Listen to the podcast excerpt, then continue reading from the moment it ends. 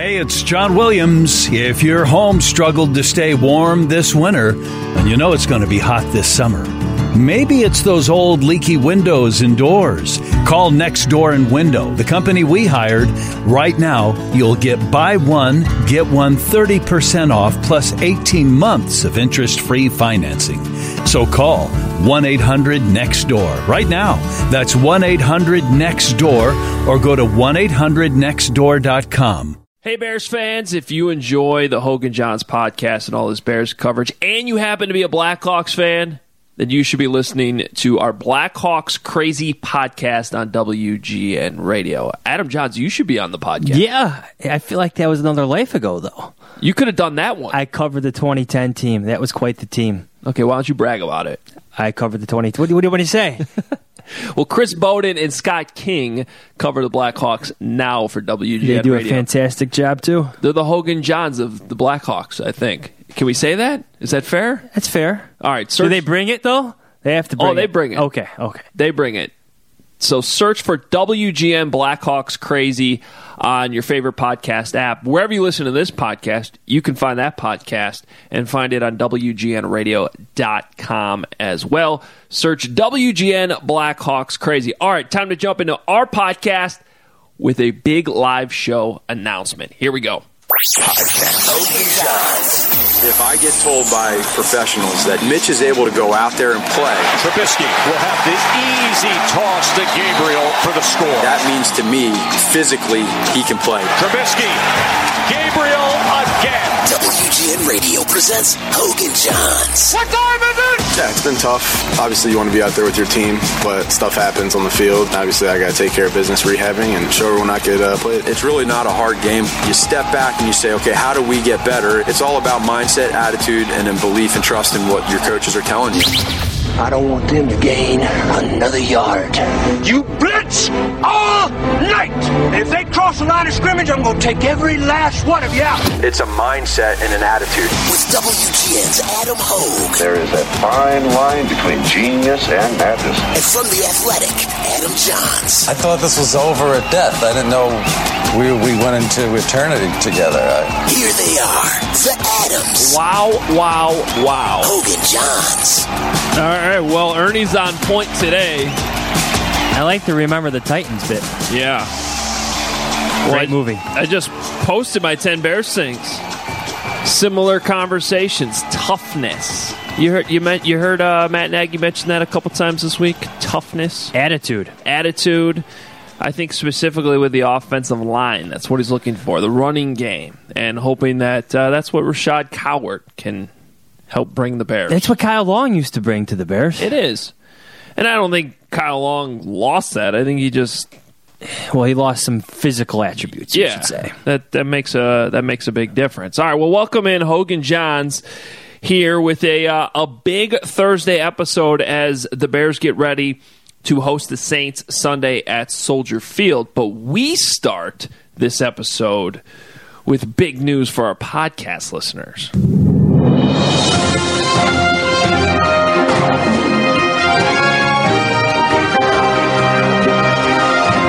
Next live show, we have the announcement for you, and there's a twist. Kroll's South Loop, Thursday, November 7th. Be there. Kroll's is a great place. If you haven't been there, I've been there. It happens to be a uh, Wisconsin Badger bar, so I've been there uh, a few times. I also took. Speaking of the Blackhawks, I I remember watching a Blackhawks Wild playoff game with my cousin from Minnesota, and my son James must have. He was a baby still, and we just brought him the Krolls. So bring your babies. Yes, yes. Isn't there a Krolls right next to Lambeau? Uh, is there? Is that part of the same franchise? I that would surprise me, but I don't know. It might be. yes, it is. Here it is. Krolls West Restaurant. Might be different. I'm not sure. But are you sure You it's tell the me. same? I don't know. Uh, I do know that Kroll South Loop is located at 1736 South Michigan Avenue, really close to Soldier Field. Not that there's a Bears game that night, but this will be the week leading up to the Bears Lions game. And I bring that up uh, because we have Bears Lions tickets to give away at that live show. You have to be there in attendance, so uh, for our, our live recording of the podcast. And what's also cool about this one is it's all brought to you by Goose Island. Goose Island is the one bringing us out there to Kroll's, and there's going to be plenty of ice cold Goose Island on tap. Uh, that's that's the beer. Uh, Can you say you grew up with the beer? Because it's not like I grew up with the beer. What, how old did you start drinking Well, beer? I was going to say, I don't think I had my first beer till I was 17, okay. which I would say is a little bit late in life. yeah, So- I, I, I was probably around 13. Okay. Uh, what I mean, though, is uh, the original Goose Island was located near where I grew up in Lincoln Park. And my dad used to take me there, like the actual restaurant, brewery. And you know what I watched at Goose Island that I still have a vivid memory of? The Music City Miracle. Oh, the Bills yeah. Titans game. Mhm. That I could like picture. That's where I was sitting watching that game, and uh, I love Goose Island. So it is the beer I grew up with. That- Okay. that's what I like to say. if, if- you want to say that, yes, it's a, it, they make great beers. they do. And I'm looking at Kroll's website right now. There is a burger on like their their main page. It looks fantastic. I'm going to get myself one of those. That does look pretty good. And plenty of Goose Island, too. Yes. Uh, I'll be ready for that. So, again, November 7th is a Thursday night, uh, and that'll be our whatever week that is preview episode, and we'll do it there from Kroll South Loop. Maybe we'll get a, a special guest or two to stop by. But also, most importantly, Ice Cold Goose Island and a chance for you to get tickets, a pair of tickets to the Bears Lions game that weekend at Soldier Field. So, very cool event. We're looking forward to it, and uh, hopefully, it makes up for us not having a live show in London, Yeah, well, which would have been a disaster in the, hindsight. the logistics were a bit different there. you would have been dead. South Loop, South London. Yes, oh, I would have spread my disease to everybody. to everybody, and I would have been in sweatpants. Yeah. which, which I'm in right now. I, anyway, think you're wearing your, your the wardrobe you, you flew in on. um, similar, Northwestern gear, yeah. similar. Yeah, there's Go Cats! Yeah, we'll talk about that later when we get to our college picks. All right, let's dive into the podcast. Follow us on Twitter at Adam Hoge, H O G E, at Adam Jahns, J A H N S. You can read us at WGNradio.com slash Bears. My latest 10 Bears Things column is up this morning for you there. And some uh, interesting. Look, I took a look at, at Rashad Coward. I think why they're going in this direction, which is still was I don't know, slightly an assumption that he's starting Sunday, but I'm pretty sure. Well, sure. Ted Larsen was limited in practice. It's my understanding that he was pretty digged up. Yeah. That's why Rashad Coward got to play a couple weeks but ago. also, yeah. even regardless of the injury, which is still a factor, I would think the Bears would be looking long term here, not just short term plug. And Larson still is the guy that can back you up at both guard positions and center. Correct. So, uh, to me, that makes sense. So, dove into that. Also, um, JP Holtz's story is interesting.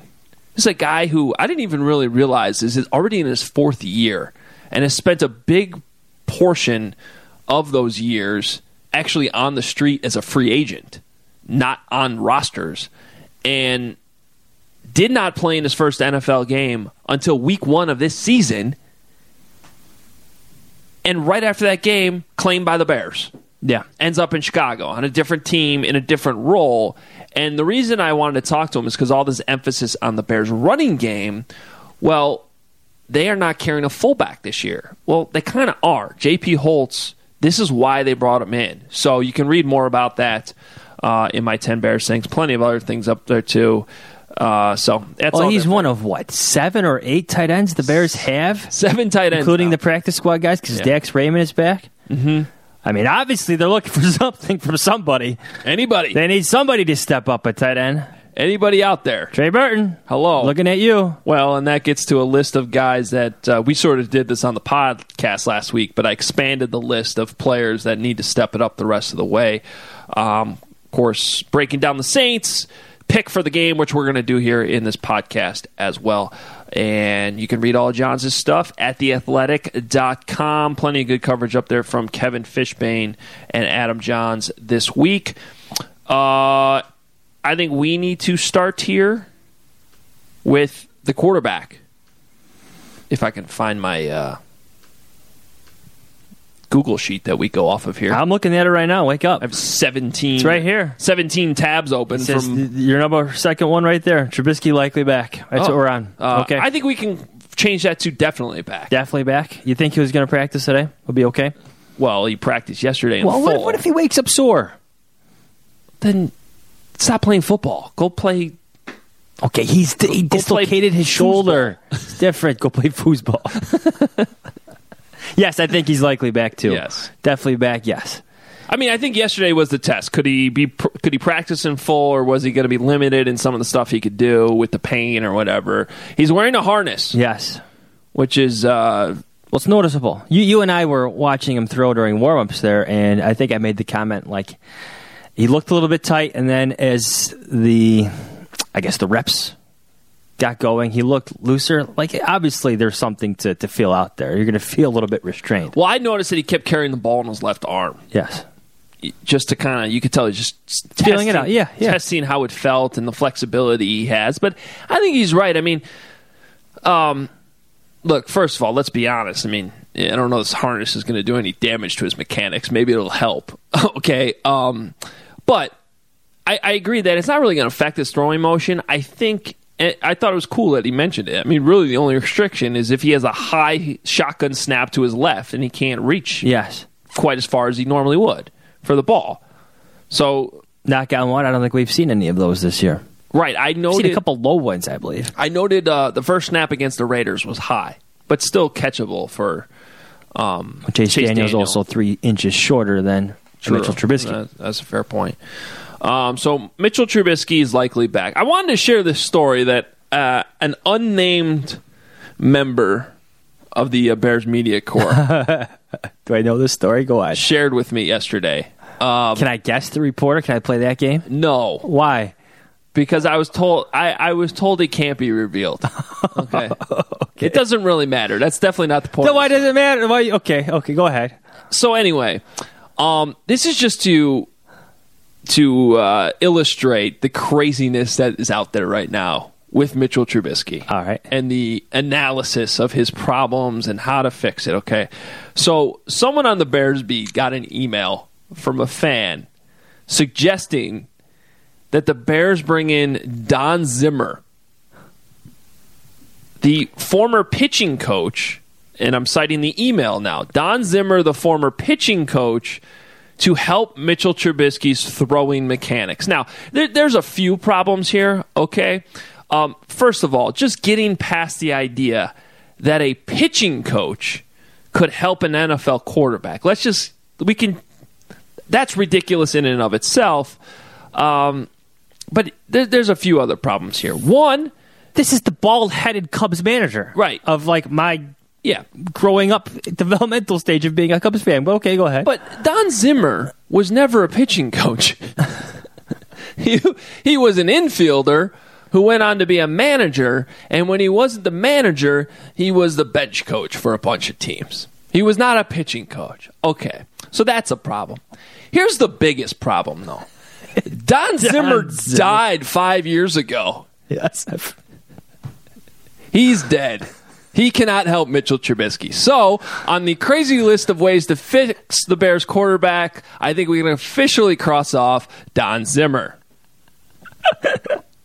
sorry, sorry. Yes, he is dead.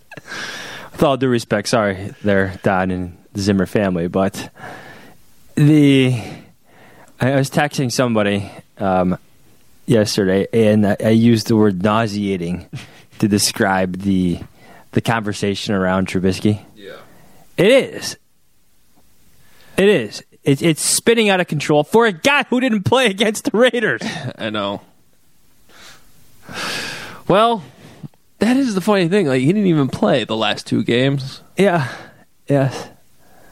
But I don't know. Look, I get the injury looked ugly. You know, you can break down that play. You know, obviously he scrambled too early, but you don't know how that game's going to play out. I mean, if we're going to bring back a dead coach to fix the quarterback, can we at least pick a football coach? No. No, it's got to be Don Zimmer. I love that story. Didn't he get like when he was with the Yankees as their bench coach? Like, didn't Pedro Martinez like toss him? Yeah, that was the big. Yes. yeah. Yes. Yes. Yes. Yes. Yes. Oh, okay. Um, want to give you a shout out because you pointed out a few weeks ago that it seemed like Anthony Miller didn't quite have the same catch radius. That was needed. Right. Yes. And that sometimes when he was reaching for the ball, it just didn't seem like he was getting the same extension he normally would. And uh, as it was confirmed yesterday, actually by Mitchell Trubisky, he was wearing a shoulder harness, and it was restricting Anthony Miller's catch radius on that bad drop he had to start the second half against uh, the Raiders, which you could argue he still should have caught the ball anyway. But he got fed up with the harness, cut it off, was not wearing it the rest of the game, and that probably helped him make that big time catch later in the game when he went up and over the defender on the jump ball. Yes. Well, obviously, you want him to be cautious with his shoulder, surgically repaired. But I, I, I noticed it. No, if you're going to give me some credit, I'll go back to my original thought in the Washington game where he's these balls were put in place. At least I thought for a player to make a play. Yeah. And as Nagy said later, you saw him extend with one hand instead of two. Just saying. No, yes, thank you. I'll No, pat myself on the back. Well, you should. It was a good observation and turned out to be uh, completely true. Now, let's talk about why Miller was wearing the shoulder harness. He's had multiple shoulder problems. Uh, this goes back to his days in Memphis. So for him to tear his labrum, go through surgery again, I think that's probably why they're wearing it for precautionary reasons. That's what he said yesterday, that it was precautionary. But if it's going to limit your ability to go out there and make plays and develop into you know a big time number two receiver that the Bears want Yeah. to be, I think he's you know you got to got to take it off then. Yeah. and Yeah. so maybe that shoulder's more exposed now. But if it results in him making more plays for this team, boy, do they need it the rest yeah, of the yeah, way. they need it right now. You just look at that catch he made against over, I should say, Lamarcus Joyner. Yeah. It was over, kind of slightly underthrown, leaping catch over the back, and, and Joyner kind of turned, but it's a great play. It's a great play. That's what you need. That's the best catch I've seen. Even Mike Furrey said it the other day. The best catch he's seen since that preseason game against the Broncos. We haven't seen a lot of highlight reel plays out of Anthony Miller like that. No, we, there haven't been enough. There haven't been enough from anybody besides Allen Robinson. Yeah. Well, well Taylor Gabriel's made some great catches. That's true. Yes. I mean, the one in Washington, he's made some great diving catches. You know, those deep balls. Deep balls. Yeah. Well, you know, Vikings game last year, Dolphins game. Just saying. Giving you some examples. Yeah. Well, you uh, they exist. They're they're in. They've been logged. I'd like to see him get his hands on more balls. Well, Anthony Miller can do that going forward.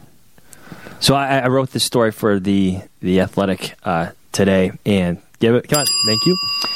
And I kind of went pick by pick over the 2018 class. You know, this class was praised a lot last year. Even Miller, who had his up and down moments, and he was missed by Trubisky several times, he had a very productive season. I, I thought for a rookie, led the Bears in, in touchdown receptions. But just to look at what the 2018 class is doing right now, I don't want to use the word disappointing because it's only been five games, but they need to be better.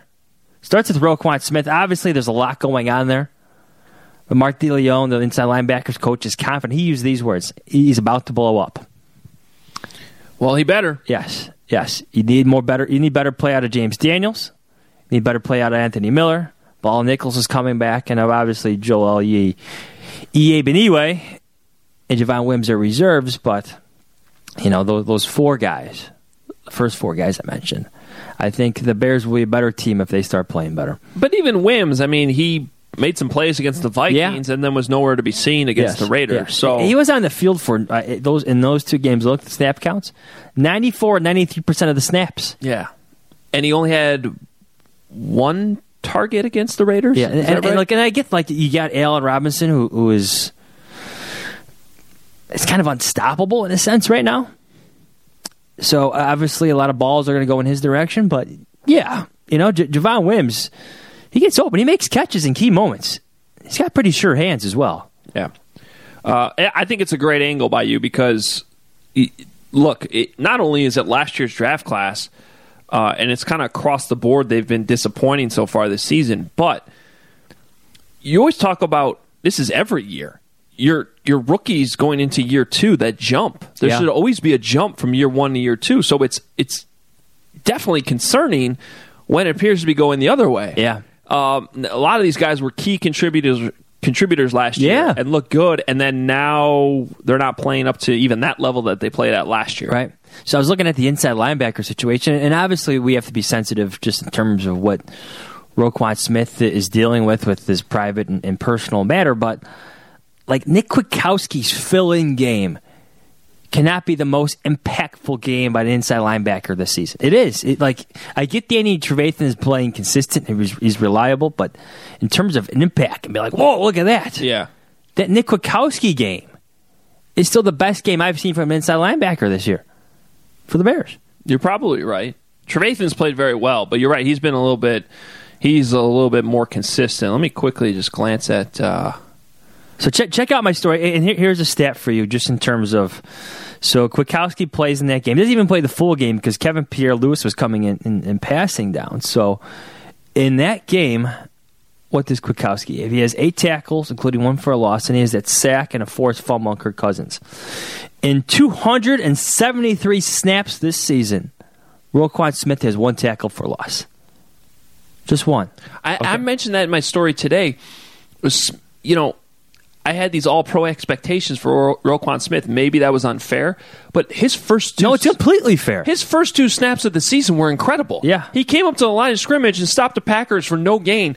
Bam, bam, bam, shot the gap, huge plays, Yep. and you're going, "Oh, dude, this this guy's going to be scary." And then since then, crickets. Yeah, see, I had those two plays in mind. So Mark DeLeone, to, to go back to what he was saying on Monday, he He's the, thought Bear- he's the Bears inside linebacker. yes, he he thought that Roquan Smith had a fine game. He Actually, said pretty good, but no, I, I think he, the guy has to play pretty great. It's my exact words in the column. Right, so I had those two plays in mind Mm-hmm. where he shot the gap, made big plays in week one against the Packers.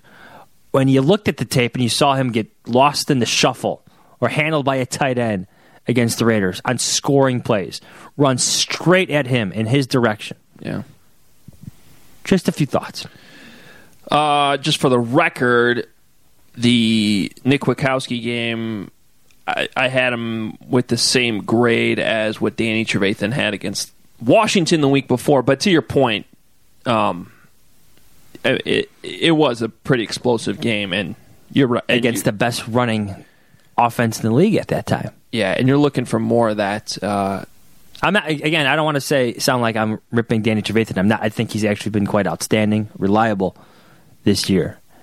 It's the Roquan Smith expectations, and I, again, I know he's got a lot going on personally. I, I think the Bears have this. I think uh, it's according to Mark DeLeone. Again, he, he sounds like he's, he's in a better spot right now, just going off his own words, what the inside linebackers coach is saying. But he's a first round pick, eighth overall. He was supposed to change the defense before Khalil Mack was here. Well, if he is in a better place, and that's good news for the Bears because I mean you can track this. I I thought he played well against the Packers, and I thought he played well against the Broncos. Well, not you know all pro, but well. And then it tailed off from there. I thought he struggled against Washington. He obviously missed the game against the Vikings, which was well publicized, and then I didn't think he played all that well against the Raiders either. So I think if you just kind of look at that curve, it coincides with whatever's been going on. And if he is in a better place, then you would expect going forward him to play better. I mean, that's my big takeaway, I think, from the bye week. I got this whole list of players that, like Anthony Miller, th- there seems to be specific evidence you can point to with a lot of these guys that show that they could and should improve the rest of the way. I mean, I, I thought this shoulder harness confirmation yesterday was very significant. Yeah. Because it's like a tangible thing that's been holding him back. When you're just sort of been like, what is this guy's deal? Why where is he? Um, you know, I Mitch is obviously a question mark. Um, but Roquan's been dealing with this personal issue. If he gets over that, he should improve. I think Leonard Floyd's more in the category. You don't really know what you're going to get every week. He's not bad, but he's also well, he's a good starter. Yeah. You're just not getting the. He's not finishing sacks. He's not finishing plays. yeah. That's it. But that's been the story of his career. and with James Daniels at center, who's also you know part of your 2018 draft class. Look, he, he's got, obviously got to be better, but he's still only 22, and it's not easy playing center in the NFL. But it's got to happen in a hurry. I thought he showed enough his rookie year that he should be okay. Yeah. I think he's going through some growing pains right now, and he needs to be a little bit more reliable. And then, you know, if you just look at right guard as a position, any of these guys really should be an upgrade. Yeah. Should be. Oh, yeah, yeah. Not a given. I mean, and, and that's difficult to say, but it's fair. Kyle Long was a, a Pro Bowl player his first three years, but the, the injuries have just changed him. And everybody saw it. Everybody saw it. And you pointed it out in your 10 Bears things. That knee was a problem. I'm thinking of Akiem Hicks, actually. Yes. Akiem Hicks. Sorry, but that hip yes. for Kyle Long was a problem. You know, just he wasn't his like he, he was just this athletic freak that can maul guys. And he just you don't you, didn't, you didn't see that anymore. It changed. It definitely changed. I remember having a conversation uh, with somebody way back in week two who knows the offensive line very well. And I'm like, you know, what do you think about Kyle so far? And he's just like, just something's not right. He's Yeah. just not. He's just not the same Mauler that he used to be. And uh, and then it progressively got worse from there. So hey, to uh, you brought up Akiem Hicks though. Um, I'll take that point because, you know, I, I still think this is a very significant loss that is going to matter. Uh, even though the Bears have depth there and they're getting Bilal Nichols back and Nick Williams has been playing well up there, Roy Robertson Harris, they have guys that can get by. But I still think it's it's a significant problem. The more I've kind of stepped back and thought about this, though, as big of a problem it is, the solution, if and when he comes back in December, could be even bigger. The impact of it could be even bigger than what the loss is right now. Because I I am of the belief that the knee played a factor in him going on IR. Yeah. Um, well, I said it in our last debate about Hicks. I thought he didn't look like himself, and I, as the regular season got going, the, the more I became of that belief. But I, I thought the indications were possibly there during training camp. It just didn't look. He wasn't moving it as as strongly and as nimbly as he has in the past. He's a massive human being, but Yeah. he can move. He just didn't seem to have it as compared to what we've seen, especially last year when he was a Pro Bowler. so I think the important thing to think about this is so I don't think he necessarily needed eight weeks to get over this elbow. I mean, if you just look at like, well, there's no surgery. There's no surgery, and Pro Football Doc, who you know, I know some people have the problems with Pro Football Doc. He's got an incredible hit rate for diagnosing these injuries off of video, and his opinion from the very start was, if no surgery, this is a three to four week injury. So that doesn't really jive with putting him on IR for eight weeks. But what jives with going on a IR for eight weeks is to get Akiem Hicks back to Akiem Hicks level Yeah. for the final three games. So if you're banking, on- if you think, you know, you're thinking about this as a, as a GM, a head coach, a defensive coordinator, you know, when Ryan Pace, Matt Nagy, Chuck Pagano get together during the bye week, and they had the extra time to think about this and get second opinions, and they're going, we have depth here. We can get by without them. It's not going to be perfect, but we can get by without them. We believe in our defense. And if in week 15, when we're going to Lambeau Field, in what's probably going to be an enormous game against Yeah. the Packers, you get Akiem Hicks back, who at that point should be rehab from the elbow. I'm sure it won't be 100%, but the knee should be better. Hopefully by then he's able to get some conditioning under his belt too with a couple extra weeks. That's what people always forget about when they go on IR. Like you you can practice after 6 weeks. Yeah. So this timetable actually also jives with that. And when we get to that point after 6 weeks and we'll find out whether or not he's practicing, that'll be big. Um but you get Akiem Hicks back then for the final three games, the the final stretch. That could be the difference between making the playoffs and not making the playoffs. Well, it's, it's having a trust in what Matt Nagy can do. It's trusting your quarterback. Let's say the Bears completely fall off the rails. Trubisky can't recover from his shoulder. Maybe you don't bring Akiem Hicks back, but they've obviously left that, that window open for this return because they're trusting that a Khalil Mack, Eddie Jackson, Danny Trevathan led defense can still stay among the league's best, and that Trubisky will probably improve to the mean. Look, he's he's not the thirtieth worst quarterback in the league. He's probably somewhere between what sixteen and twenty. Probably that alone. That alone will help improve things significantly for uh, still a defensive driven team. All right. Should we talk about the Saints? Yes. Should we talk about this game on Sunday? Yes, I was pulling up some stats here. Let's do it. All right. Um, went back, watched some of the Saints, seen most of what they've done so far this season, and look, it's impressive where they're at. Um, to be five and one, to win four games in a row without Drew Brees, it's it's impressive. You could tell they're well coached. Uh, Sean Payton's doing a great job with Teddy Bridgewater, and Dennis Allen's doing a tremendous job with the defense. And the reason why I give the coaches a lot of credit here is because if you go look at their statist where they are statistically, they're not in the top ten in any major offensive or defensive categories at this point. I mean, there's been a lot of high praise for this defense, and it is playing well, but they're still 11th in points per game, and I believe 14th in yards per play, which I know is a stat that Vic Fangio always looked at, so I like to look at it. Um, it's not like they're perfect. It's not like this is a shutdown No, defense no. like the Bears have been for most of this season.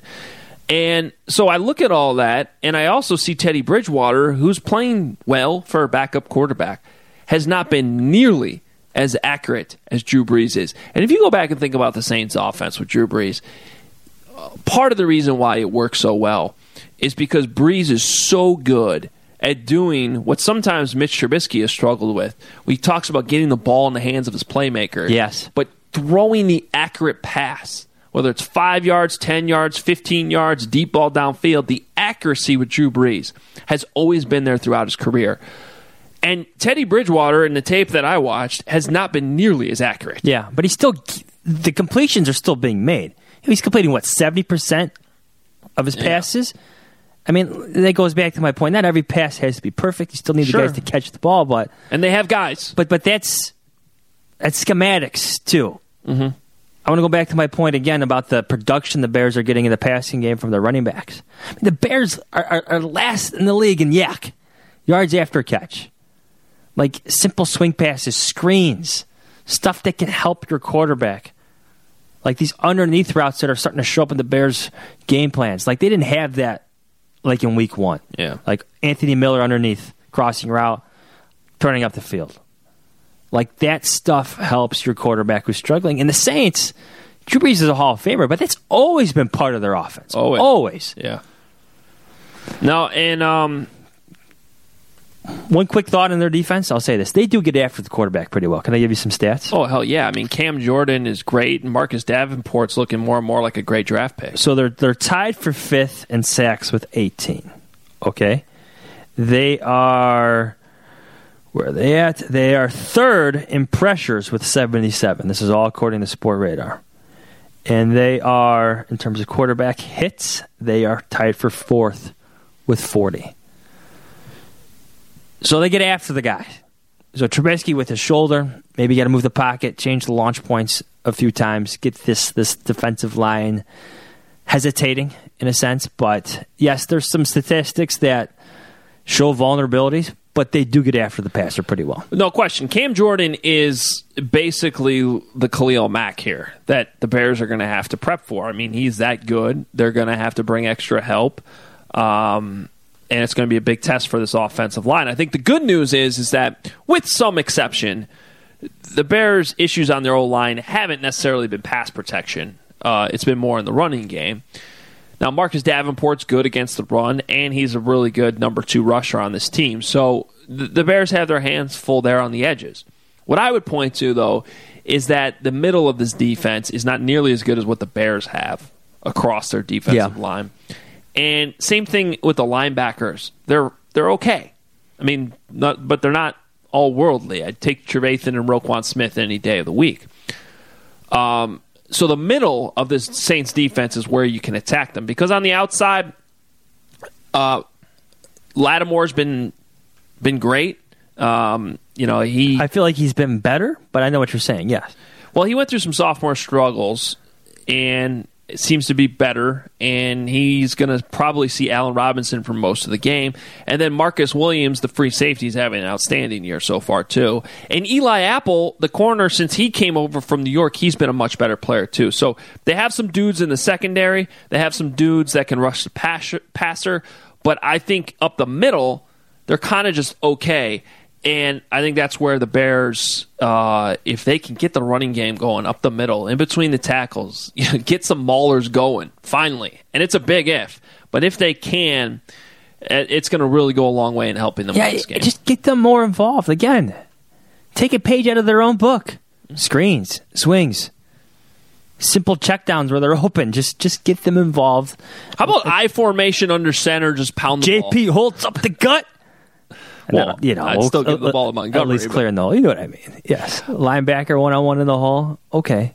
Okay. Now, uh, a huge development this week, one that could potentially decide the game, is that Alvin Kamara is dealing with an ankle and knee injury, and it's the high ankle variety, I believe. Yeah, that's right? what it sounds like. And he did not practice yesterday. Now there was a tweet the other day. Was it Tom Pelissero who I think first brought this to our attention maybe Monday night, Tuesday or something, uh, said that um, Kamara still felt like he had a chance to play this week, but not practicing on Wednesday. We'll see what he does today and tomorrow. But if he's not able to go, that's huge. It's because, significant, yeah. Because with Brees out, part of the reason Bridgewater's been able to keep this thing going is really the offense is going through Kamara now. And he's just such a big force. Now, Latavius Murray – is a good backup running back to have. And the Bears are certainly familiar with him from his time in Minnesota, but he's not quite as elusive, not quite as dynamic, can't do quite the same things across the board, catching the football, things like that, running the same type of routes that Kamara can. So it's a big loss if Kamara's out. And it's a big reason why. Predictions. Predictions. Ooh. I think the Bears are going to win this game. Okay. I think this is a classic example of a team that is getting by and probably and I even got the sense when we talked to Larry Holder the other day, who covers the Saints for the Athletic uh, on our, our Tuesday podcast. It's a little surprising that they've weathered this storm as well as they have. Yes. You know what I mean? So the Saints are I hate to say a team's due for a loss, but it kind of feels like they're due for a loss. Like t- Teddy Bridgewater needs to play like Teddy Bridgewater. Does that make sense? Or will play like Teddy Bridgewater? Eh, like he's, well, he's good, not going to play like Drew Brees. He's a good quarterback, but eventually, like the guy's got to have a stinker, right? And the Bears' defense is by far the best defense he's he's going to see right now. And I'll point out, going back to last year, even when we had those couple games where the Bears' defense fell off, they yeah. always came back strong the following week. Yeah. And especially with the bye and to stew on that loss for as long as they did, I just can't see the defense really struggling in this game like they did against the Raiders. There might be points here and there, but last week's game against the Jaguars, the Saints' offense did not look like no, they no. didn't look good at all. Now the well, Jags have a decent defense. They've had too. a couple of those games, but they're still missing Jalen Ramsey, who's not part of the Rams. I'm just looking like teams have been in striking distance of this Teddy Bridgewater run. Seahawks that's a loss, 33-27, right? Cowboys 12 to 10. Buccaneers, garbage team, 31-24. Jaguars, garbage team, 13 to 6. So teams have been within striking distance of this Teddy Bridgewater run and, and ending it. Larry Holder said 16 13 Saints. I'm going 16 13 Bears. Okay. Like, everybody should know Mitch Trubisky probably will not play exceptionally well against a pretty darn good team who rushes the passer pretty pretty darn well, like we just said. But I still think they have the better defense. And, and you're the home team against a dome team, and you're playing again. This, like we said, the Saints are banged. They're banged up. Yeah, it's it's more than Kamara too. They're banged up. And that's why I think Win the game. I think the Bears coming back with this big emphasis you could tell this week on toughness and Attitude. I like that. I like attitude. attitude yeah. And coming out of a bye where they've been stewing over this loss for two weeks and they're a little bit rested because they had that bye. I, and this game's at home. I just think this is a class. Look, there's a reason the Bears are favored by three and a half points here. Yes. So you said 16 13? 16 13. So you don't have them covering. I actually have them covering. I think the Bears win 24 to 16. 24. So you expect uh, a relatively efficient, productive day for number 10. That's a good way to put it. Relatively efficient. I, th- I think the running game gets going here a little bit too. Okay. Okay. Maybe a game. People forget that he actually played well against certain defenses last year, like the Vikings in Minnesota. Yeah. There was a shot play in that game too to Taylor Gabriel, but sure it was efficient. They were good on third downs. They got the ball out quick. Well, and that's the big key. They they have to get back to being good on third down. And that starts with picking up yards on first and second down, which again Yeah. goes back to the running game. First down's like their worst down. So I I think they are going to bring that on Sunday against the Saints, and um, yeah, I, I think the Bears win. I actually feel pretty confident about it. Of course, if well, no, I did not feel confident against the Raiders. Remember, I said, Yeah, no, I can no. see them laying a stinker here. Yeah. Yeah. You were ahead of the game there. I'm like, logically, I can't pick the Raiders, but I could see it happening. I, I just, I will be shocked if we're in complete panic mode again next week. Well, this panic's been going on for two weeks. But if they if they lay another dud and they lose the Saints, Yes. and they go three and three, because this isn't. I don't know. Even though the Saints are five and one, I just this isn't going to be a scenario like last year against the pa- Patriots, where they fell to three and three, but you were still like, oh, they hung with the Patriots, and the only reason they lost. Well, there's a significant difference between Tom Brady and Teddy Bridgewater. With all due respect to Teddy Bridgewater, you're not Tom Brady. yes. All right. Bold predictions. I think David Montgomery scores two touchdowns. Ooh. How about over 100 rushing yards? Uh that's. I mean, maybe. I, I still think there's going to be. I think Mike. You're going to see fans are going to hate this. I think you're going to see more Mike Davis. I think you're going to see More Mike Davis. more Tarik Cohen running the ball. I don't know. Two touchdowns. That's my bold prediction. Okay. Don't don't try to get me on a second bold prediction. Leonard Floyd, two sacks. Uh, That's bold. It is because they're not playing the Packers. Yes, yes, yes. you know, I, you know, it's a good thing that he, he he destroys the Packers, and there's something about I don't know, maybe Aaron Rodgers just brings out the best. Well, you could Floyd. almost keep a guy on for the Bears. You could almost keep a guy like that if they only play well against the Packers. yeah, yeah, because those yeah. games matter Right, so right, much. right. Like I get that Aaron Rodgers will, will hold on the ball a bit, a bit more. Maybe that benefits a guy like Leonard Floyd who's fast enough to chase him down, but still requires more time to get off blocks. But you know he's got to be better. He's just got to be, got to be better. And, and this would seem to be a game where, you know, they got two very good offensive tackles. The Saints do. Obviously, Khalil Mack is going to be a point of emphasis for them. Help your guys out. Be a first round pick. Get to the quarterback. All right, so there's our picks for the week and our bold predictions. We'll keep it moving. What else? Go ahead, I'm listening. All right, speaking of those Packers, they play the team that just beat the Bears. The Raiders. The Raiders. Uh, once again on the road. At least they got to enjoy a home week for their bye. They go back on the road to the uh, to the frozen tundra, which is not quite frozen yet, but they're in Green Bay. Packers are five and a half point favorites. What were the Bears again when they played the Raiders? Say that again. What was the spread when the Bears played the Raiders again? It, it was two, three. The Bears are So it's a little bit less. Yes. Oh. I could be wrong though. Is it four and a half? I forget. Noon Sunday on CBS.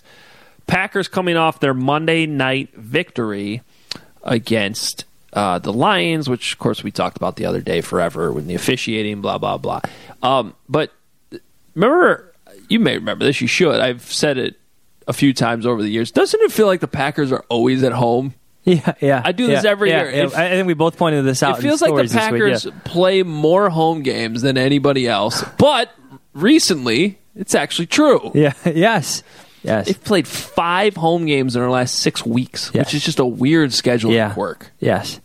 Yeah, I, I wrote they got the, the meat of their schedule uh, coming up here. Actually, I got if I can pull up that story. Start talking. Let me find my story. Well, after they play this game at home, so that concludes five out of six at home. That means that six out of their last nine have to be played on the road because, uh, as much as it doesn't seem like it, they do actually play the same amount of home games as everybody else. yes. Okay. So here's what they have. They got the Raiders, which I think I don't know if they're good. They're maybe middle of the pack. They'll play you tough though. Yeah. Jon Gruden can still coach. And they're coming okay? off a bye here. Packers have a short week. So after this, they got uh, the Packers go to the Chiefs, After that, they go to the Chargers. Then they host the Panthers.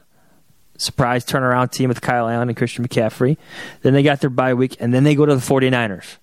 So this is kind of a this is their tough stretch right now for the Packers. If they could survive this, maybe they could prove everybody that they're for real. But look, Ben Baldwin, another ding for the Athletic here, as a piece on the regression of Aaron Rodgers on the Athletic. Check it out.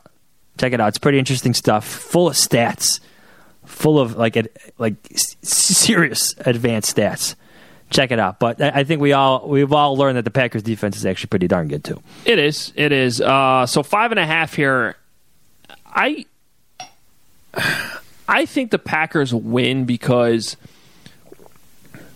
I could see this being a letdown game in many scenarios, except for the fact that the Packers didn't play well Monday night, and Rodgers seemed like not very happy about. Yeah. He even said in his post game interview that he didn't feel like it was a win uh, until the very end. So I don't see them really having a letdown game because they didn't play that well, so they can't feel that great about what's been going on. They also probably can acknowledge that the officials really helped them. Uh, and the Raiders, they've been dealing. They're dealing with some drama now with Trent Brown. Yeah, and they're also probably feeling maybe a little bit too confident coming off their bye. So I actually think it's more of a letdown for the Raiders. Packers come back. Uh, I would stay away from the line. I don't feel great about it, but I'll actually say the Packers cover. Yeah. Okay. I'm gonna say the Raiders cover, but the Packers win. Okay. That's it. Mm-hmm. All right. I gave you some analysis there. You did. You did until it came to the pick. Yeah. I guess I am a communist. All right. The Vikings go to Detroit. The Lions are a one and a half point home underdog here, uh, despite almost beating the Packers on Monday night on the road. This is noon Sunday on Fox. Big NFC North battle. Really a must-win game for the Lions at this point. Uh, they really that game the other day really hurt them. Yeah, well, the, the, refs really hurt them. It, it, what a bad situation. That's why I think, um, I think they come back and they play pretty strong. The Vikings are a different team on the road. They're a different team when they don't have a lead. I think the Lions jump out to a lead here. I think they control the game, and I think Detroit wins. I'm torn on thinking whether or not these teams are actually pretty good. Like like Kirk Cousins, like the the ebbs and flow of his statistics. Like all of a sudden he's good again but then he plays a real defense like the Bears, and he's horrendous again. Can't figure them out. I, and can we ever figure the Lions out? I, I mean, the, no, because like they're the same. They always are. They're they're, they're the Lions. That's why there's a there a, there's a verb. Lions has become a verb. They're, they're lionsing up this game. Well, they they have talent. Stafford's not a bad quarterback. They make plays, and then they do something stupid like have too many men on the field for a field goal. Yes you know, it, it's just that's what they've always been, no matter who the coach is. And Patricia's been trying to clean that up. Um, but I'm still not convinced Matt Patricia's a great coach. I do like them this week, though. I like the Lions to win this game. And uh, what the hell? You better lock it up. You better lock it up. No, you lock it up. You lock it up. Lock it up. Lock it up. All right. Yeah, I, am picking the Lions too. You skip me here. oh, sorry. My pick. Skip my pick here. Sorry, you surprised me with your analysis. Yes. Let's wait. Just wait to the Penn State Michigan breakdown for me. I got to fill in for Joe. Uh, yeah, we don't have Joe. If you haven't noticed, Joe Romano's not here today. Yes, sorry. I might just have to read what I googled and found, or found on Google uh, for that. I, I, like the Lions too. There's something just strikes me as them being due. Um, they play better defense than the Giants and the Eagles. The Eagles get some holes in that secondary. So give me the Lions in this one as well. All right we win this game tonight, Adam Hoge will be rhetorically dancing the, with his verbiage. Two outs. Here's Luke Voit pinch batting. The Chargers, we're picking this one because that's who the Bears play next week, next week's opponent. The Los Angeles Chargers, who don't really have a home or fans, go to Tennessee to play the Titans. How about this? The Titans are a two point favorite against the Chargers. They're they're bench they have benched Marcus Mariota. They have uh, Ryan Fitzpatrick, not Ryan Fitzpatrick, Ryan Tannehill. Ryan Tannehill's taking over there. Uh, 305 Sunday on CBS. As I know the Chargers haven't looked good, but I'm really surprised they're not favored in this game. So weird. This is weird. Yeah. I'm going to go with the Chargers because I still think they're okay. I mean, yeah, they look oh, bad. I'm not, going, I'm not going Ryan Tannehill. right. Like what? Well, that's what I'm saying. What's the argument for the Titans here? Can, can I like? I, I don't want to call Marcus Mariota a bust because he's had what three head coaches. Like they're another example of an organization failing a quarterback. Probably fair. One hundred percent fair.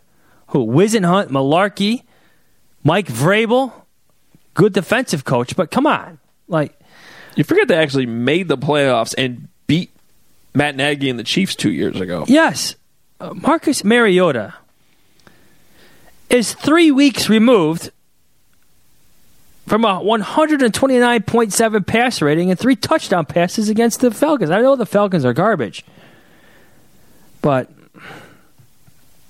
look, just another example. You know, maybe we're talking about Mariota in the offseason a bit more. We'll see what happens over the next 11 games, but I'm not going with Ryan Tannehill, who's another example of an organization failing him down in Miami. Give me the Chargers.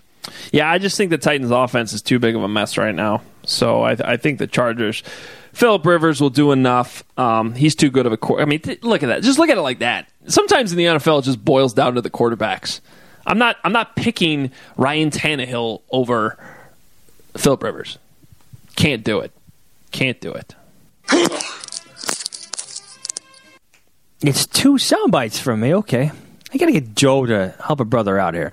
Well, Joe's not here. Yeah. That's not cliche talk. That's real talk. The Eagles are in Dallas. The Cowboys a three point favorite. Seven twenty Sunday on NBC. Your Sunday night game. Biggest game of the week? Mm, probably. The only other option would probably be Bears Saints. Yeah. Man, I was on that Dak Prescott train early on. Like, go get your contract. You're playing exceptional football, but what the hell? This is why the, the Cowboys have not given him that elite quarterback This is why the NFL is just such a week to week thing. Yes. It's unbelievable Isn't how that much changed. Yes. But the Rams and the Cowboys both have lost three straight games after starting 3 0. Yes. Yes. Who are you more concerned about? I would actually say the Rams. I mean, they they put all their chips in to get Jalen Ramsey. They're not going to. What's the stat out there? They're not going to have a first round pick for the next five years or something like that. That's outrageous. I hate that trade so much. Uh, they have gone all in, but they did it at a position that wasn't even like their biggest problem. And and they got a problem player. Yeah, that's the thing. And you're going to have to pay that player. Yeah. You got to pay him. You have all this money already into Goff and Gurley and Aaron Donald. Now you're going to pay Jalen Ramsey, and if you don't pay him, then you give up two first round picks for a player you're not going to pay. How in the world are they going to keep this thing afloat beyond this season? And right now, it doesn't look good because they're in that division with the 49ers and Seahawks. Yeah. Yeah. That was a bizarre trade the other day. It's a panic move. I, I like. I, I get why you would want to rec- acquire a guy like Ramsey because he's an exceptional talent. He plays nasty out there. Oh, he's gonna Talk- make talk a about difference. attitude. Oh yeah, but he still brings a bunch of baggage to deal with. I, I just think it's even if he does make a difference, does he make more of a difference to actually make the playoffs this year? And if you don't make the playoffs, you're screwed. Yeah, going forward. you know what? Your biggest problems are on offense anyway, man. You can't protect Jared Goff. Yep. And since Vic Fangio, last year he has not been the same quarterback. So with all that analysis, who, who you got in Eagles Cowboys? I want to say Eagles. I do. I do. Um, now, I've read a lot of Eagles coverage actually, or, or just breezed through more Eagles coverage than I usually do because you know there's a lot of comparisons with the Bears. Um, they've fallen behind uh, a lot this year, like two scores in, in nearly every game. They're giving up a lot of big plays, so maybe that plays in the hands of the Cowboys. But I, I think the Cowboys got a lot of holes as well. I think Amari Cooper's also banged up. Give me the Eagles in this one. Yeah, I agree with you. I think um, th- it's weird. They, there doesn't actually seem to be too much panic with the Eagles right now. I think they know they're pretty good. They fell behind to the Vikings last week, and I think, as we've seen, you just can't do that. And I like the Doug Pederson guarantee, not guarantee. He kind of took it back a little bit, but not really. Yeah. Kind of had in this game, so I like that. Give me the Eagles. All right, I'll take the Eagles too. Yes or no? Yes or no? Chiefs, Patrick Mahomes. We're going to go back in time now, reverse this thing to Thursday night, uh, which may have already happened by the time you listen to this. Yes. Chiefs are at the Broncos. This is your Thursday night game. Patrick Mahomes against Vic Fangio. Broncos three point home underdogs, 720 Thursday night on Fox. So, fun fact here is I'm reloading the defensive stats on Sport Radar, and there was a, I don't know, an error, and on that error is a video. It's the double doink of Cody Parkey. Yeah. Oops. Oops. Oops, it said. Um, so Dave Ragone said something very interesting this uh, on Monday beyond Mitch Trubisky. He, he threw a lot of credit to, to the Broncos where he thinks by the, by, by the end of the season, when all is said and done, they'll statistically statistically be one of the best defenses in the league. And there's already a number starting to show that, by the way. They are seventh in points allowed per game. Okay. They are, hold on, let me reload this again. They are fourth, fourth in yards allowed per game. Everybody knows about their, their sack problems, but somehow they're already back up to 12. Vic Fangio is doing Vic Fangio things, so I think that's more context for the Trubisky struggles in week two. But I also think it'll be interesting to see how Patrick Mahomes handles it. They've lost, what, two in a row now, the Chiefs? They have. And Mahomes hasn't been the same player. No. those they got. Tyreek Hill back. And he's a little banged up. Yes, yes, he is. Yes, he, that ankle injury. Tyreek Hill back. You know, he looks back. Scored two touchdowns against the the uh, the Texans last week. So, do you have rules for home dogs? I know it's not college. It's but not college. Yes. And, uh, but here's the thing: if my memory serves me right, I feel like we picked this game last year, and the Broncos were home dogs, significant home dogs to the Chiefs, and I think I I don't remember if I picked the Broncos to win, but I definitely picked them to play well at home as the Patrick Mahomes hysteria was taking over and cover the spread. Yeah. They ended up losing by four, and they did play very, very well. And I'm forgetting the specifics of the game, but I feel like the Chiefs had to score late just to win the game. Um, I think that same thing at a minimum plays out. I think the Broncos play the Chiefs really tough tonight. I'm going to go with the Chiefs for the bounce back because I, I think they're too good, and I still don't trust the Broncos enough. Well, it goes back to your what what you said earlier. You picked the quarterback, Mahomes or Flacco. Yeah, exactly. Yeah, I'm going to go Mahomes still. And it, but this is going to be a tough AFC West game against a really good Broncos defense. I just think the Chiefs pull it out in the fourth quarter. Okay, I agree. There we go. Let's keep it moving. All right, college picks. We start with a Friday night affair. We heard Kevin Fishbain's pick the other day. Four to three, Northwestern beats Ohio State. All right, let's have a let's let's do some real picks here. Uh, number four, no, number four, Ohio State comes to Evanston Friday night. This game has been moved to Big Ten Network because the Yankees Astros game got rained out. Yeah. And they had to move it to Friday and then push everything back and I hate Friday college football games, by the way. yeah. So have fun out there. I'll be watching my high school team, the Dons, play Nazareth. That's a top ten matchup. By the So. I'm just curious, how does this Northwestern game impact you at all? none. Okay, just wanted to be sure. Like you, you, you Friday night people that complain about this, you're still going to your Friday night game. Yes, and the game true. is still sold out in Evanston. Everybody's going to be okay. Everybody's people. happy. Okay, Everybody's okay. fine. Uh, but what about the, the poor kids that are playing it at Evanston or at New Trier, anywhere nearby in the North Shore, caught up in the traffic? That's who I'm concerned about. What about me caught up in the traffic? No, you'll be fine. It's just, just it's traffic. You'll be fine. There's always traffic on Friday. I know. What are you talking about? Don't play on Fridays, college folks. Anyway, here's my lock. You can hit, hit the lock button. You better lock it up. You better lock it up. No, you lock it up. You lock it up. Lock it up. Lock it up. The Cats will lose, but they're going to cover. Okay. The spread is 28. Yes, yes, that's a lot. It is a lot. As Fitz said, this week they held Wisconsin to their lowest total this year, I believe. 24 points. Yes. Okay? Yeah, I believe they did cover. And now I think Ohio State, with all due respect to your Badgers, is still another level up of that. Probably. We'll find out next week. Wisconsin goes to uh, Columbus next week. Right. But I could see, I don't know, maybe a 21, 24 point loss for the Cats. Well, and I'll also point back to the Big Ten championship game last year, which a lot of the defensive personnel is the same. Uh, and the Northwestern's defense is not their problem this year. They've been fine. So you, you use that blueprint. Northwestern was in that game. People forget that. Early fourth quarter. Yeah, they were. Oh, there was a fumble recovery that if it wasn't for, man, who made the tackle? Forgetting who made the tackle. Someone made the tackle on the fumble recovery. Someone did. Someone did. Someone did. And but just barely clipped Travis Whillock. If he had returned that for a touchdown, that could have been a different game. It was that close, and people people don't realize that.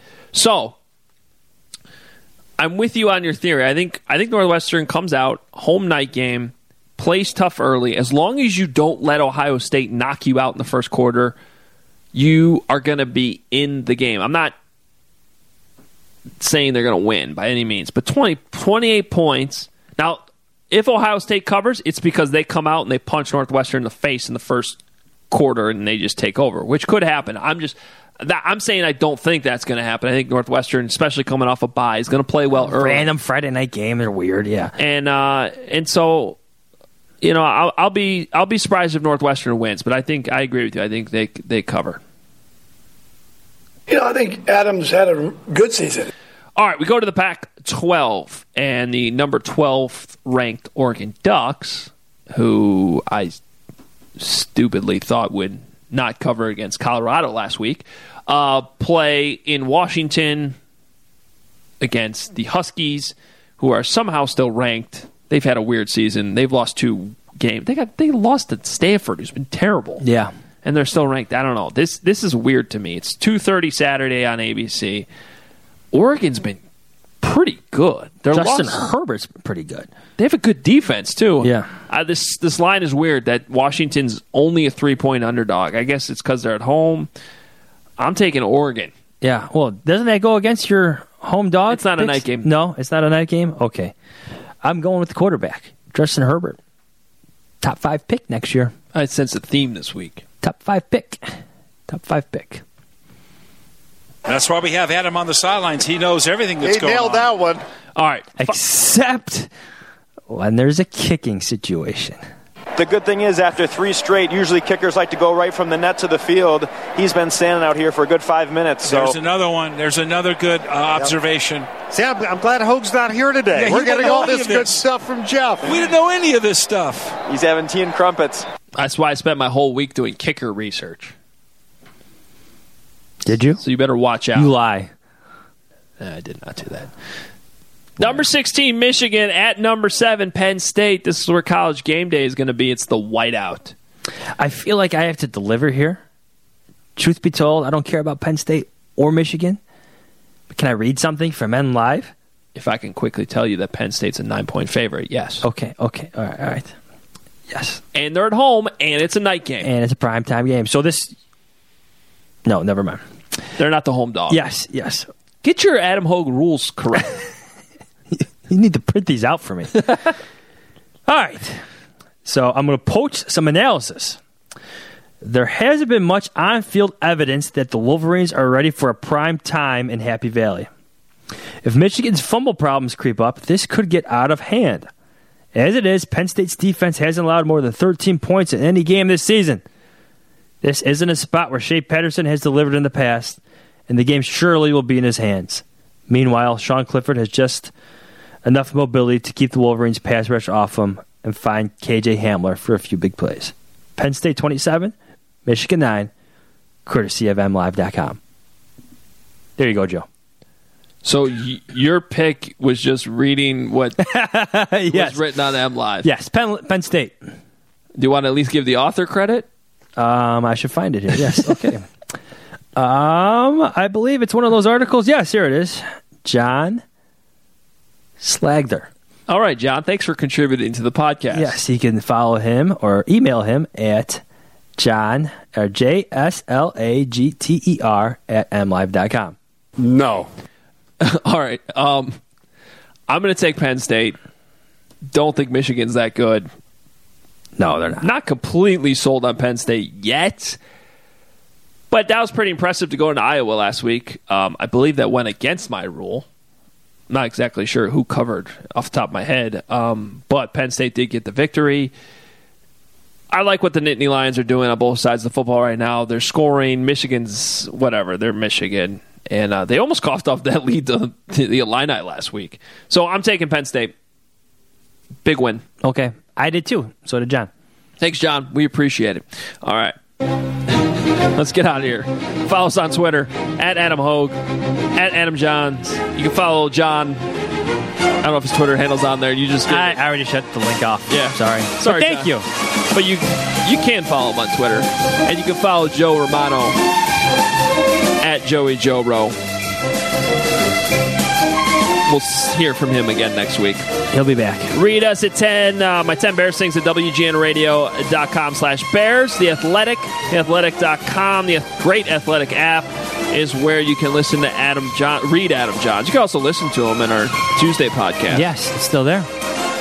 The live show, November 7th, Kroll South Loop. Hope to see you there. We'll have plenty more details, but don't forget, we do have Bears tickets to give away at that live event. Thanks to Goose Island.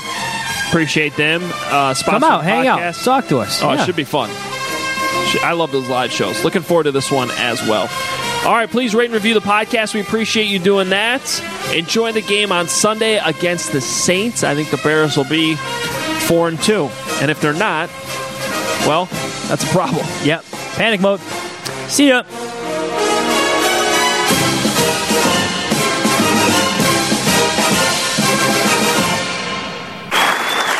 Culture, history, spaghetti.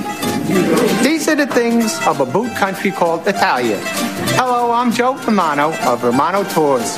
For two generations, my family has provided high quality tours of Italy to people from all over the world, but mostly Long Island and Jersey.